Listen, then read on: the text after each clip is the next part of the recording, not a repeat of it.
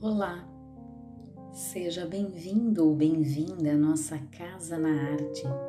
Pode entrar. Eu, Vanina Sigrist, te faço aqui companhia para a leitura de um texto literário em prosa ou em verso.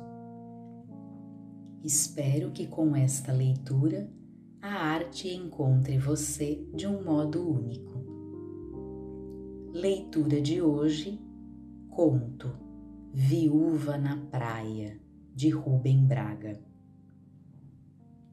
Ivo viu a uva, eu vi a viúva.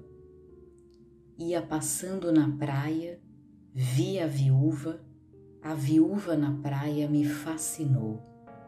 Deitei-me na areia, fiquei a contemplar a viúva.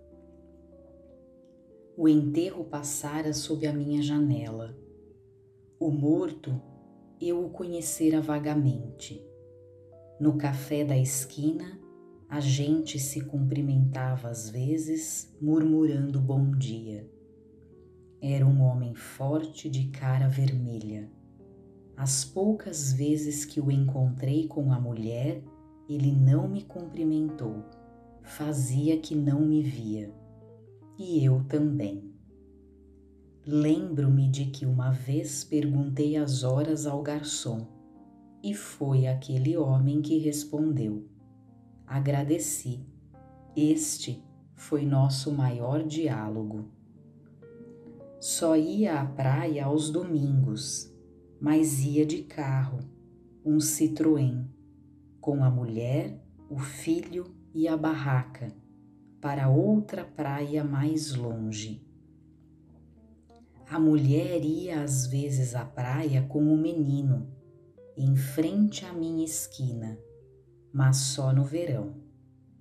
Eu passava de longe, sabia quem era e que talvez me conhecesse de vista. Eu não a olhava de frente. A morte do homem foi comentada no café. Eu soube assim que ele passara muitos meses doente, sofrera muito, morrera muito magro e sem cor. Eu não dera por sua falta, nem soubera de sua doença. E agora estou deitado na areia vendo a sua viúva. Deve uma viúva vir à praia? Nossa praia não é nenhuma festa tem pouca gente. Além disso, vamos supor que ela precise trazer o menino, pois nunca a vi sozinha na praia. E seu maiô é preto. Não que o tenha comprado por luto, já era preto. E ela tem, como sempre, um ar decente. Não olha para ninguém a não ser para o menino, que deve ter uns dois anos. Se eu fosse casado e morresse, gostaria de saber que alguns dias depois minha viúva iria à praia com meu filho. Foi isso o que pensei vendo a viúva. É bem bonita a viúva. Não é dessas que chamam a atenção. É discreta de curvas discretas, mas certas. Imagino que deve ter 27 anos. Talvez menos, talvez mais, até 30. Os cabelos são bem negros. Os olhos são um pouco amendoados, o nariz direito, a boca um pouco dentucinha, só um pouco, a linha do queixo muito nítida. Ergueu-se porque, contra suas ordens, o garoto voltou a entrar nágua. Se eu fosse casado e morresse, talvez ficasse um pouco ressentido ao pensar que alguns dias depois, um homem, um estranho que mal conheço de vista do café, estaria olhando o corpo de minha mulher na praia. mesmo que olhasse sem impertinência, antes de maneira discreta, como que distraído. Mas eu não morri, e eu sou outro homem. É a ideia de que o defunto ficaria ressentido se acaso imaginasse que eu estaria aqui a reparar no corpo de sua viúva. Essa ideia me faz achá-lo um tolo, embora a rigor eu não possa lhe imputar essa ideia que é minha. Eu estou vivo e isso me dá uma grande superioridade sobre ele. Vivo, vivo como esse menino que ri, jogando água no corpo da mãe que vai buscá-lo. Vivo como essa mulher que pisa a espuma e agora traz ao colo o garoto já bem crescido. O esforço faz-lhe tensos os músculos dos braços e das coxas.